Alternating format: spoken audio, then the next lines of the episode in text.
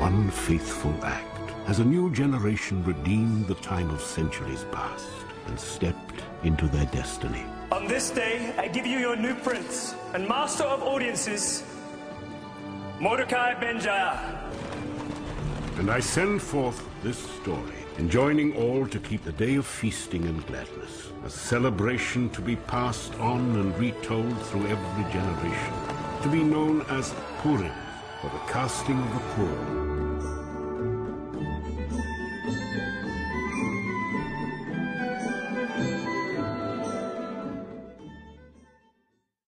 Morning. You guys ready to finish Esther today? It's kind of a bittersweet day. Uh, this has been a great study. Hope you guys have enjoyed it as much as I've enjoyed studying it and bringing it to you guys each week. Take out your Bibles this morning, turn to the book of Esther, chapter 9.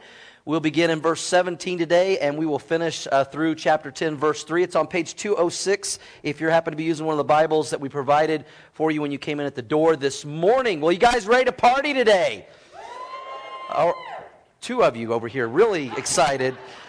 Well, I'm not sure about the rest of you. Maybe you need to come sit by these folks. But uh, we, we put the balloons up today to kind of create a little bit of a party atmosphere. So sorry if those are in anybody's way, but they're not. So one lady said, I thought they were for Valentine's Day. No, we're celebrating today in the book of Esther. We're celebrating the end of the book, and we're celebrating because that's what's happening here at the end of the book of Esther. This series, this book is going to close out with a party, with a celebration to celebrate the deliverance and freedom of the Jewish people as we've seen take place in this story. And so I've titled the message today, Permission to party. Um, just to kind of catch you guys up, maybe those of you that are first time guests, or if you haven't been here in a while, as we're kind of getting to the very end of the book of Esther, basically what this story is about is there is uh, an evil guy that comes on the scene called Haman. Uh, he's the prime minister, second in charge to the king. Um, he hates this Jew named Mordecai, and so he decides to get even with him to destroy all the Jews living in the Persian Empire.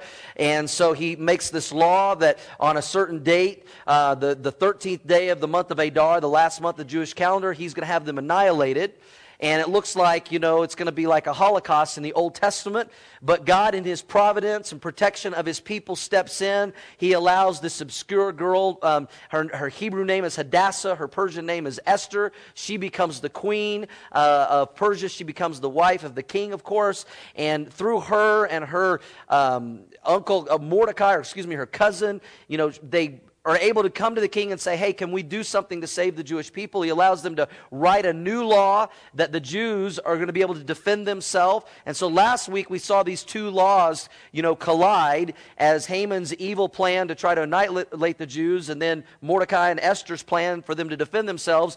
Uh, that, that battle took place. And as we remember last week, the Jews were successful. They were able to defend themselves and, and save their lives as God had intervened in this story to save and protect his people and, and free them and deliver them. Um, if you're taking notes this morning, let me just give you last week, we talked about the vindication of Israel, how the Jews were vindicated and the tables turned and they were set free and they were delivered. And what was supposed to be D Day, the day of destruction, ended up being the day of deliverance as God stepped in and saved them. And of course, we know Haman is long gone. He was hung and, and his 10 sons were killed and they, they were hung. And so now, uh, number two on your outline today, as we finish this up, permission to party, they're celebrating and partying because of the vindication, uh, vindication, excuse me, that took place. And now, number two today, the celebration that is going to occur in this story. So that's kind of brings us up to speed. So let's pick up our story in chapter 9, verse 17, as we see this celebration, permission to party for the Jews because of the incredible victory and freedom and deliverance that God has provided for his people. Chapter 9, verse 17 says, This was on the 13th day of the month of Adar, that's the last month of the Jewish calendar. And on the 14th of the month, they rested and made it a day of feasting and gladness. A party broke out. But the Jews who were at Shushan, that's the capital, assembled themselves together on the 13th day as well as on the 14th. And on the 15th of the month, they rested and made it a day of feasting and gladness. We'll talk about that in just a moment, what was going on there. Therefore, the Jews of the villages who dwelt in the unwalled towns celebrated the 14th day of the month of Adar with gladness and feasting. Their party broke out on the 14th day as a holiday and for sending presents to one another. You know, it was a holiday. Kids got out of school. It was a great time. Verse 20 And Mordecai wrote these things and sent letters to all the Jews near and far who were in all the provinces of King Ahasuerus to establish among them that they should celebrate, how often, church? Yearly. That they should celebrate yearly the 14th and the 15th days of the month of Adar in the Jewish calendar, as the days on which the Jews had rest from their enemies as the month which was turned from sorrow to joy, from destruction to deliverance, like we talked about last week, and from mourning to a holiday, and that they should make them days of feasting and joy, of sending presents to one another and gifts to the Pur. So the Jews accepted the custom which they had begun, as Mordecai had written or instructed them to do, because Haman, the son of Hammedatha, the Agagite, the enemy of the Jews, had plotted against the Jews to annihilate them, and had cast poor, that is the what? It's the lot to consume them and destroy them. That was his evil plan. But when Esther came before the king, he commanded by letter that this wicked plot which Haman had devised against the Jews should return on his own head, and that he and his sons should be hanged on the gallows. And they were. So they called these days Purim after the name Pur, or Lot. Therefore, because of all the words of this letter, what they had seen concerning this matter and what had happened to them, the Jews established and imposed it upon themselves and their descendants and all who would join them, that without fail they should celebrate these two days. How often, church? Every year, according to the written instructions and according to the prescribed time. That these days should be remembered and kept throughout every generation, even though this happened 2,300 years ago. Every year, every generation of the Jewish people celebrate the Feast of Purim. Every family, in every province, in every city, that these days of Purim should not fall, fail to be observed among the Jews, and that the memory of them should not perish among their descendants. Then Queen Esther, the daughter of Abihail, with Mordecai the Jew, wrote with full authority to confirm the second letter about Purim. Uh, Mordecai sent a letter and said, Do this every year. And then Esther sent another letter and said, Yes, do this as the queen. It's, it's good to celebrate this event. And Mordecai sent letters to all the Jews to 127 provinces, that was in the Persian Empire, of the kingdom of Ahasuerus, with these words of peace and truth, to confirm these days of Purim at their appointed time, as Mordecai the Jew and Queen Esther had prescribed for them, as they had decreed for themselves and their descendants concerning matters of their fasting and lamenting. So the decree of Esther confirmed these matters of Purim, and it was written in the book. So we see this permission to party, to celebrate this event. You know, as I was studying this and thinking about it, you know, it's sad when people forget to remember and celebrate their history and their heroes. You know, I think of days like Memorial Day, uh, Veterans Day. Think about the different, you know, war memorials that are around our country. Um, how many of you guys ever been to Hawaii, to Pearl Harbor, and seen the Arizona Memorial?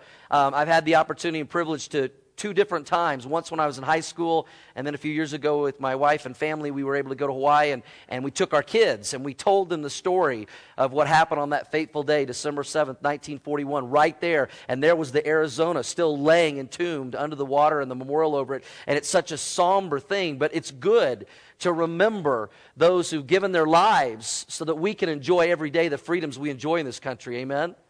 It's good to remember and not forget our heritage and our past and, and, and things that have been done for us. Philosopher George Santayana said this Those who do not remember the past are condemned to repeat it.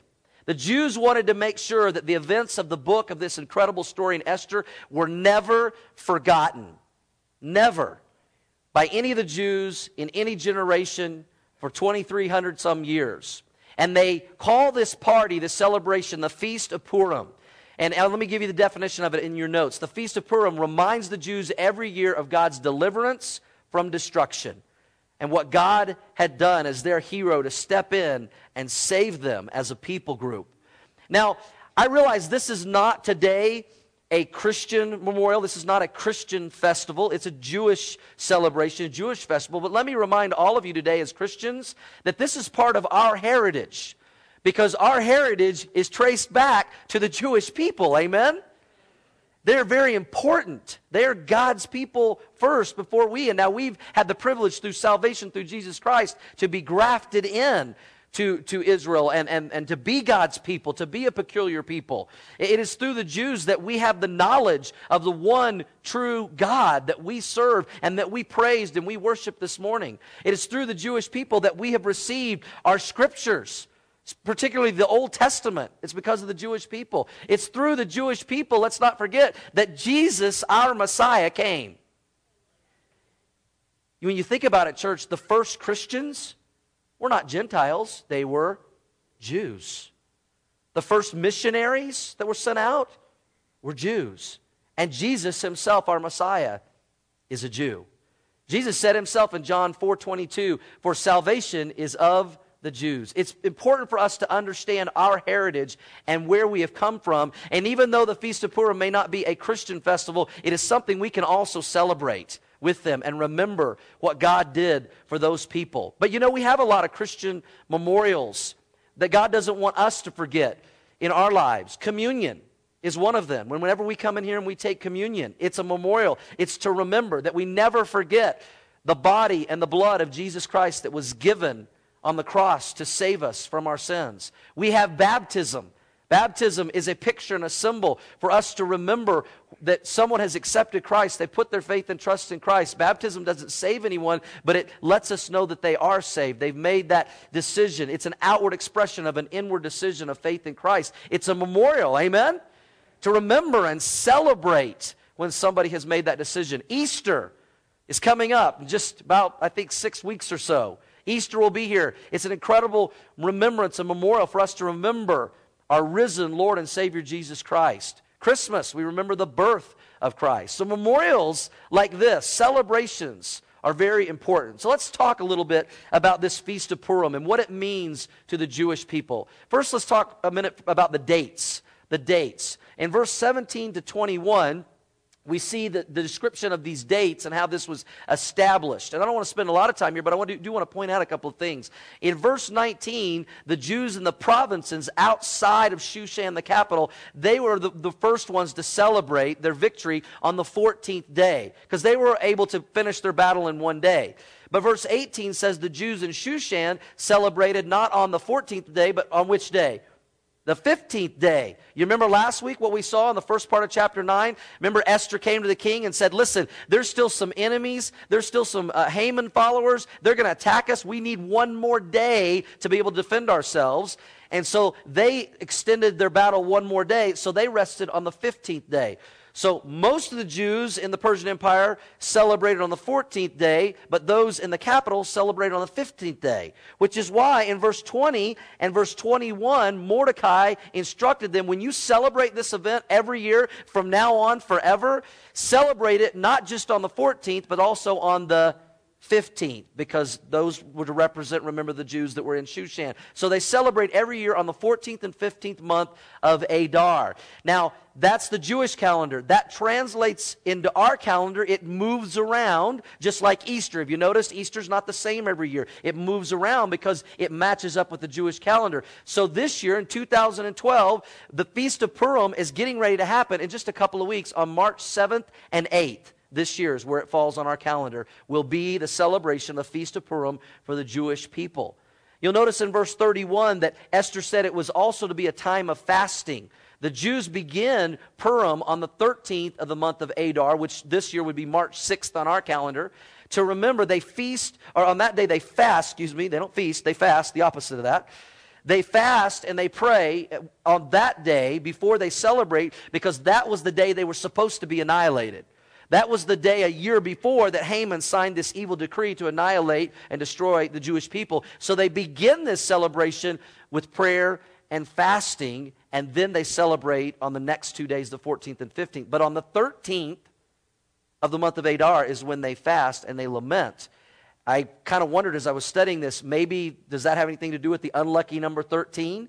Is it tied in possibly to this and that evil day? We don't know for sure. Let me give you some customs that surround the Feast of Purim. What are some of the customs? And there are many uh, to kind of tell you about this celebration, this party, and what, what takes place every year. We read about these customs in verse 22 to 25, and let me give you some of them. First of all, there's an Esther uh, reading. There's a reading of the book of Esther every year.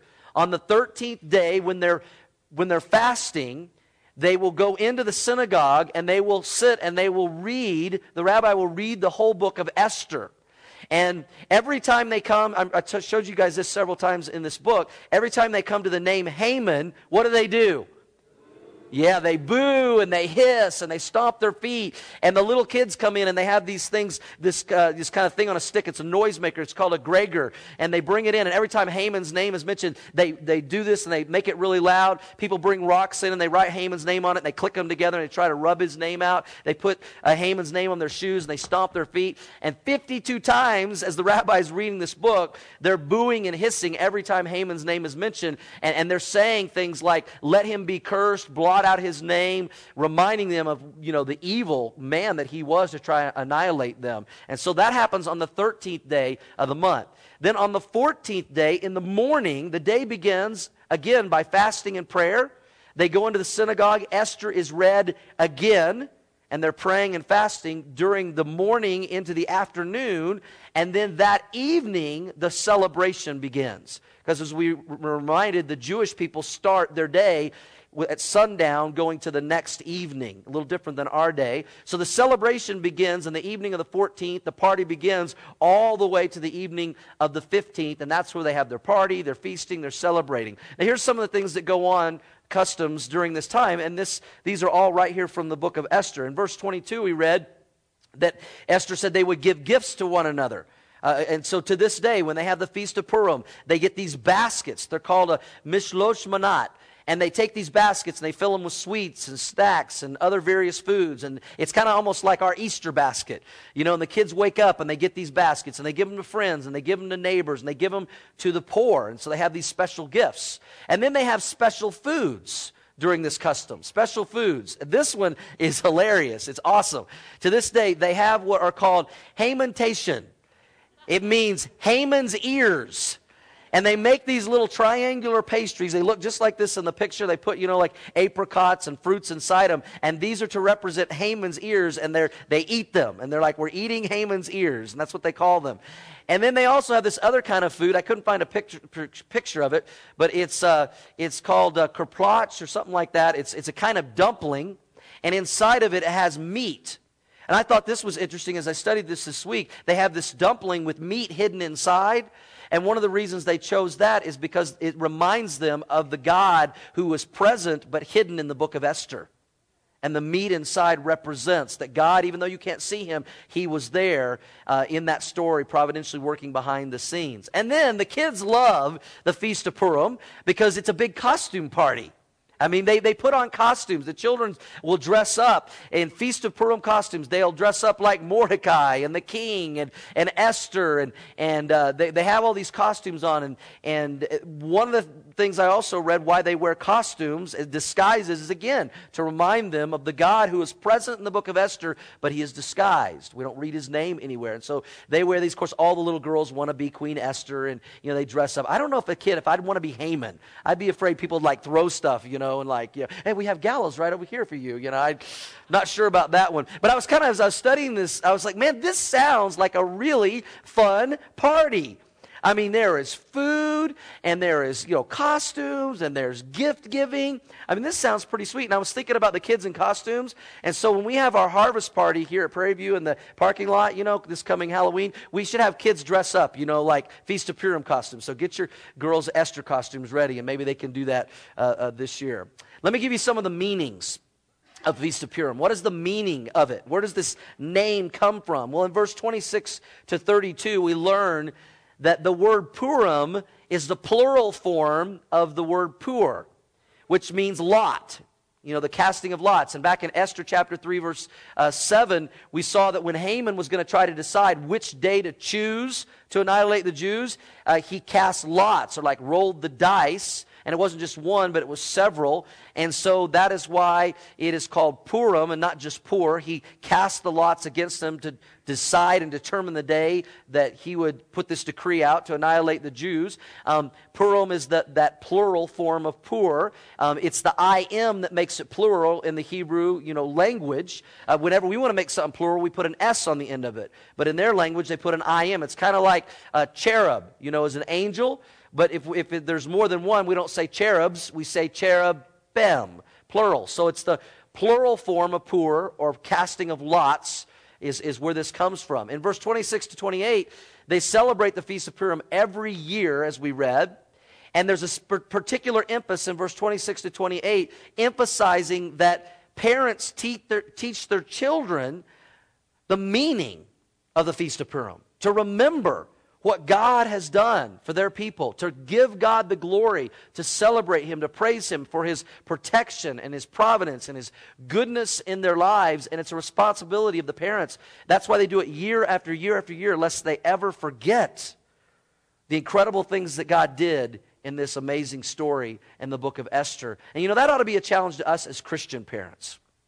To remember, as I mentioned before, some of the memorials that we celebrate and that we as parents teach our children the meaning of communion. When we come and we take that, you know, before you come, explain to your kids what, what, why are you drinking that juice? Why are you taking that little broken up cracker? cracker? I mean, if you don't explain that to somebody, that's kind of a weird deal.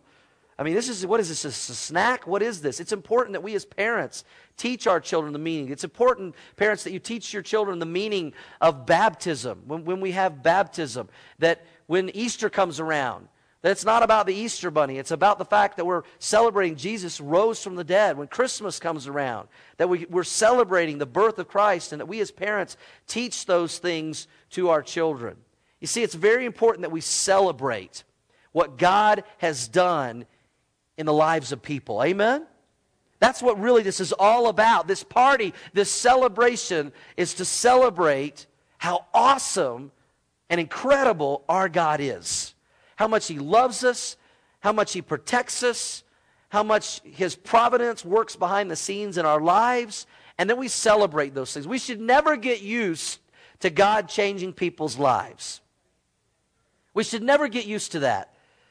For those of you that have already liked us on Facebook, you've seen some of these numbers. For those of you who haven't, you still got to like us so you can win your free dinner. But let me just tell you this. Here's what we celebrated most of all in the State of the Church address. We had over 120 people who accepted Jesus Christ as Lord and Savior last year alone. 120 people. We better celebrate that. Amen? That is something to celebrate we had over 131 people follow the Lord in believers' baptism by immersion last year alone. 131 people in 2011. Some of y'all remember 94 of those took place right here on this stage on Easter Sunday. It was amazing. It was the most incredible service. It was so cool. We're going to do it again this year. That'd be okay? Could y'all live with that if we did that again this year on Easter? Yeah, you can applaud that. Listen, plan on that. If you've been looking for a perfect opportunity, a great time to get baptized, there's not a better time than Easter Sunday. As we celebrate Jesus Christ who rose from the dead and, and, and was given new life, you get to celebrate the new life through baptism that you have in Jesus Christ. I've already had some people throughout the year go, Are you doing that Easter baptism thing again? Because I'm waiting till then.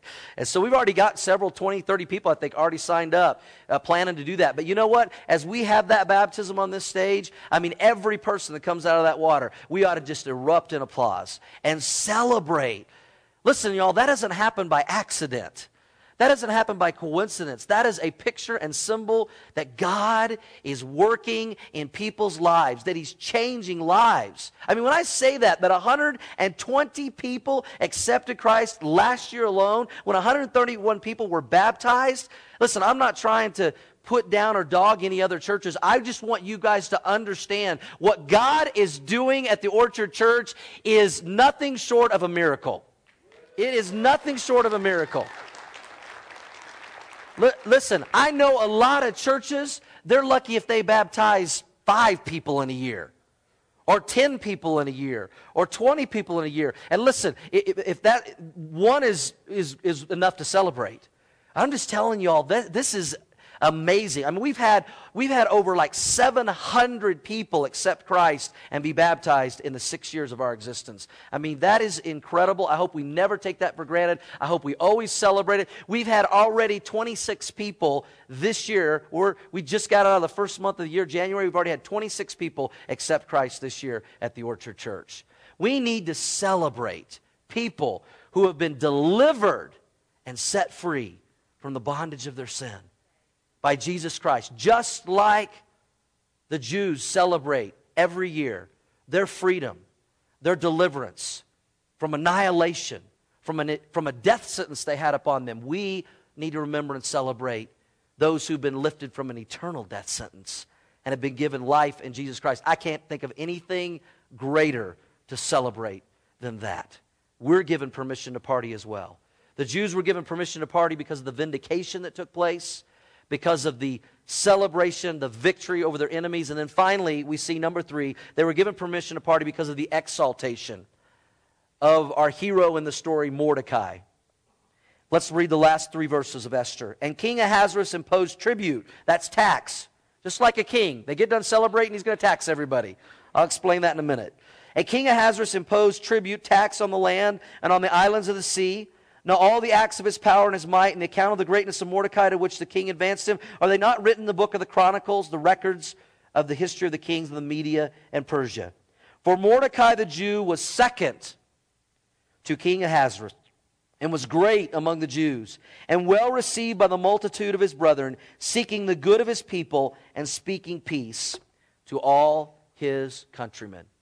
Mordecai, unlike his predecessor Haman, use his position to serve the king and to help the Jewish people.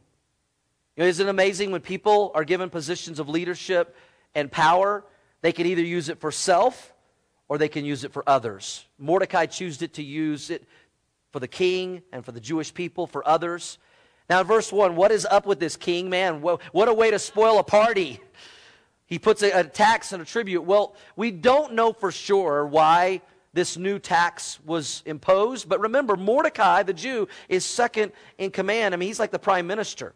Many scholars believe, you see, up until this point, the way the Persian Empire would try to gain its wealth and conquer the world was through war, to try to go out and conquer people groups and annihilate them and take their stuff.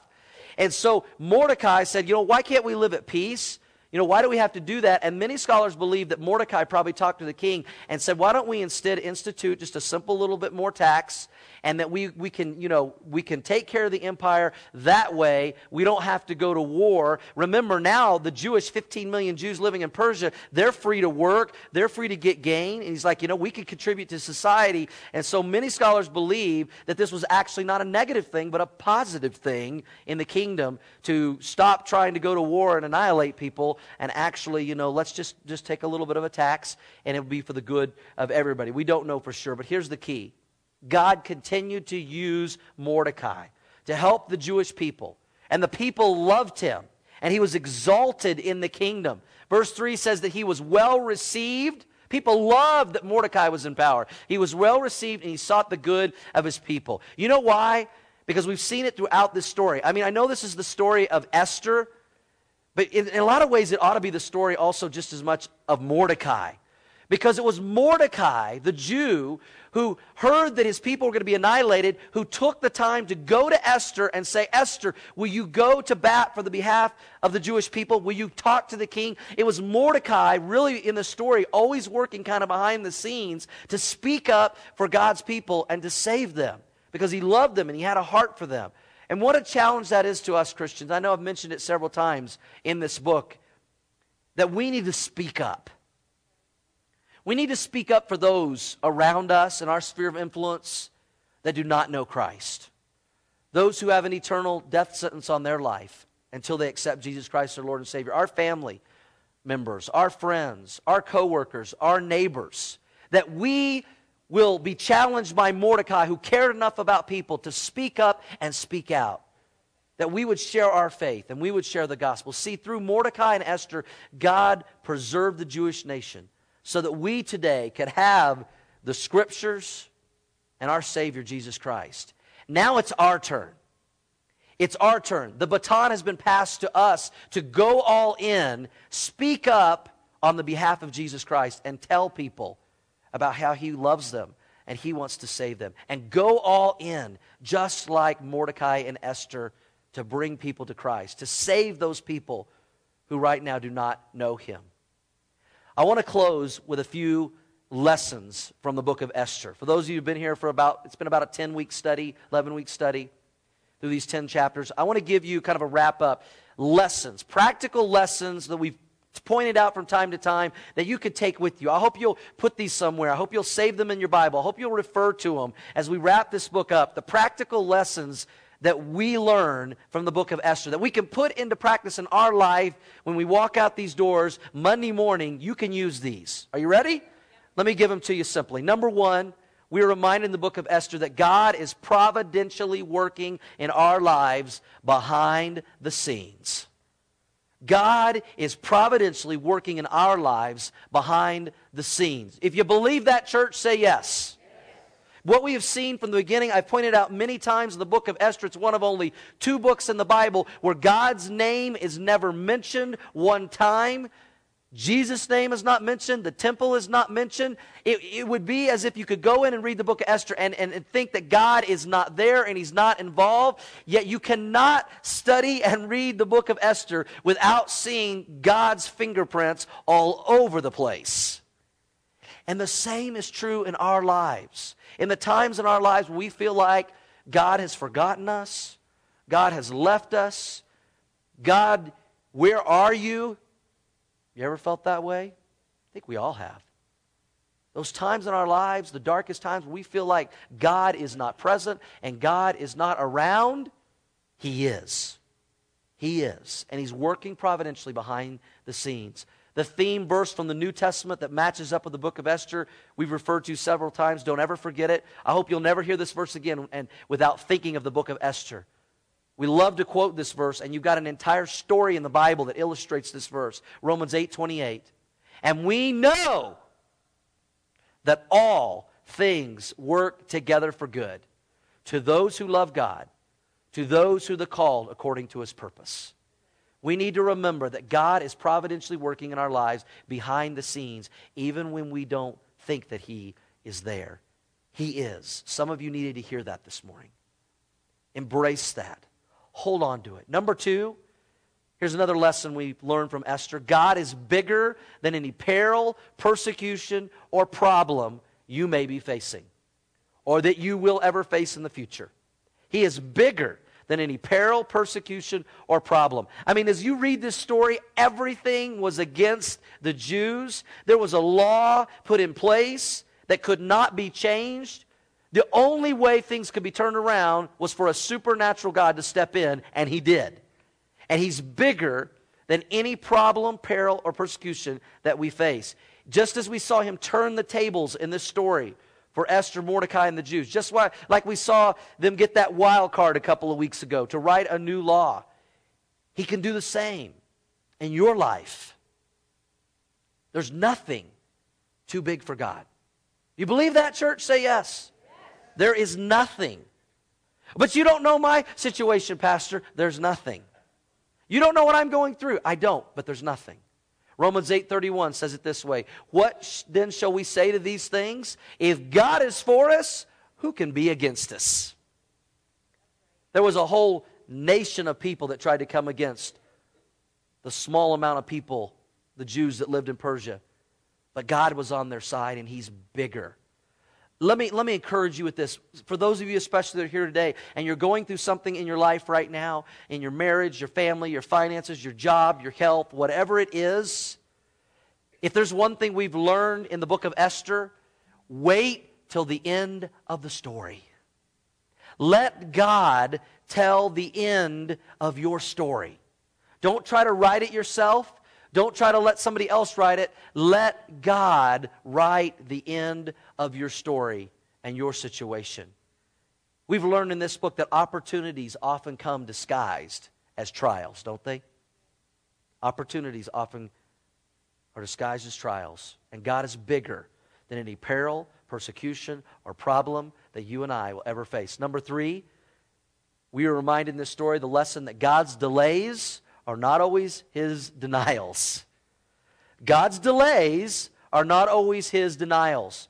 I mean, Mordecai, remember when he, he saved the king from the assassination plan and, and he wasn't honored for it? Nobody, you know, gave him a fruit basket. Nobody gave him a gift card. Nobody made him, you know, man of the day, gave him keys to the city. Three years he patiently waited. And then God, in his timing, brought that to light to the king. And that's what set into motion, set the stage for God to begin to work and the new law and all of those things. The Jews had to wait.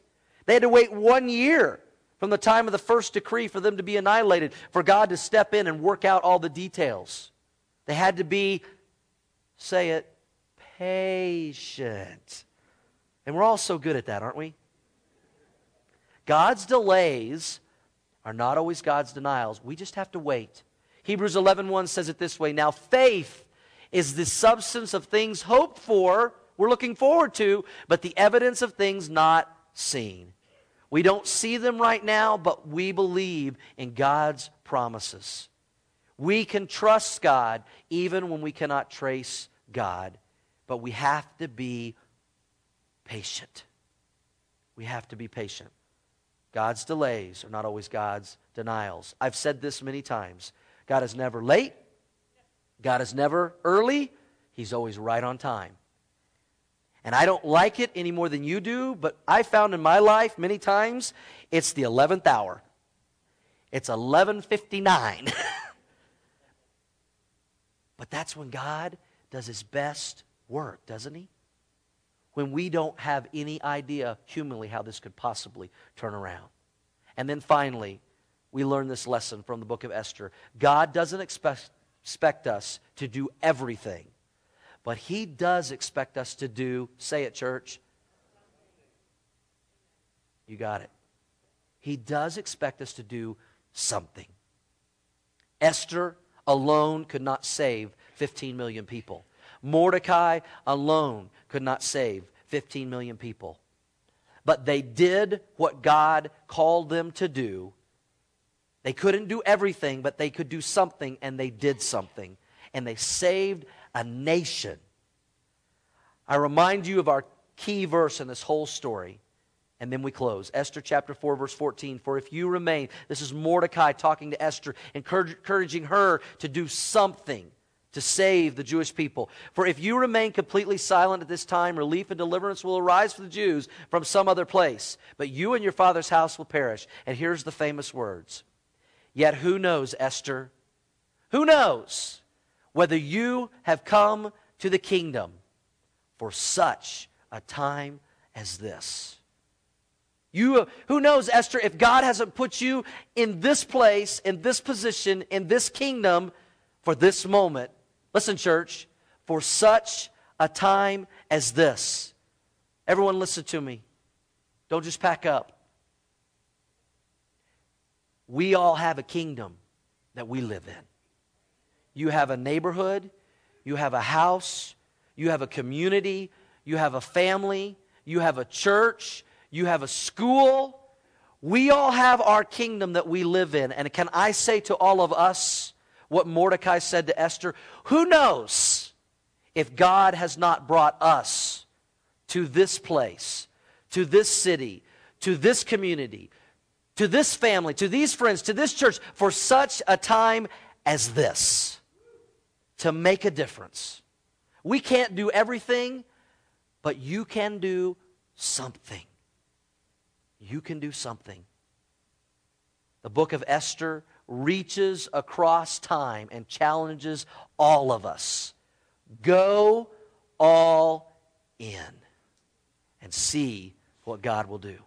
Would you bow your heads this morning?